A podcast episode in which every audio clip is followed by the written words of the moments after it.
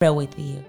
Because prayer there is power in prayer. A mother that is struggling right now a mother that is saying i am what can i do? The bible says in matthew 11 28 that come to me all you are heavy Yes, laden. Lord. i'll give you rest. Those who are weary tired who they don't know what to do. Confused desperate limited. them by name. come to me all you are heavy laden. I'll give you rest. my call my, my message to the right prayer is that you hear this voice that god is calling you. For he cares. jesus cares.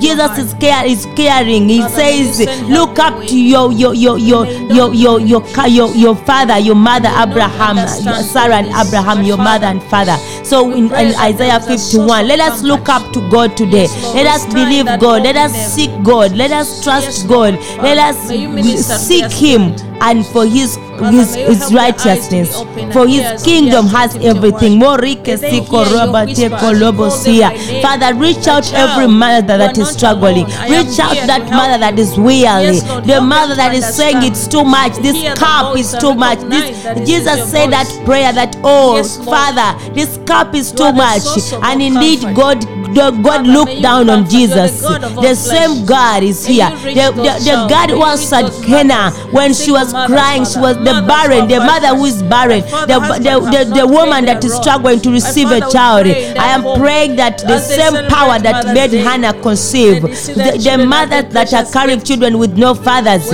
i pray that god will bring a joseph to you in the name of jesus in you they are preachers in your womb they are, they are, they are apostles in your womb they are are pastors in your womb they are Because you have called, you intercessors in your used them by womb. you have wombs. You have produced used them to carry ministers and president. father i pray that you So, Father, we anoint that family. You give strength to that family that is weak. You give that the, the, the, The mother the that is direction to that family king of glory. I pray that god you are the source of provision. provision. Yes, Lord. that you are the source of care. You are the source of all that we need. Protection. God, pro- Yes, Lord. spiritually and physically. Bless the families king of glory. Father we pray that god today we focus on you.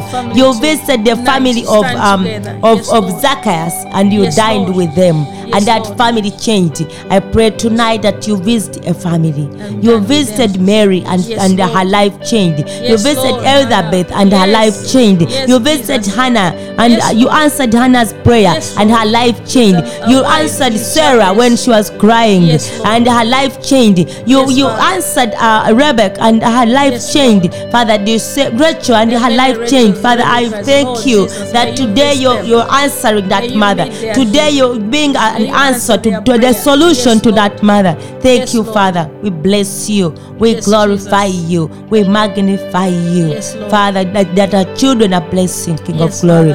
Bless them king of glory.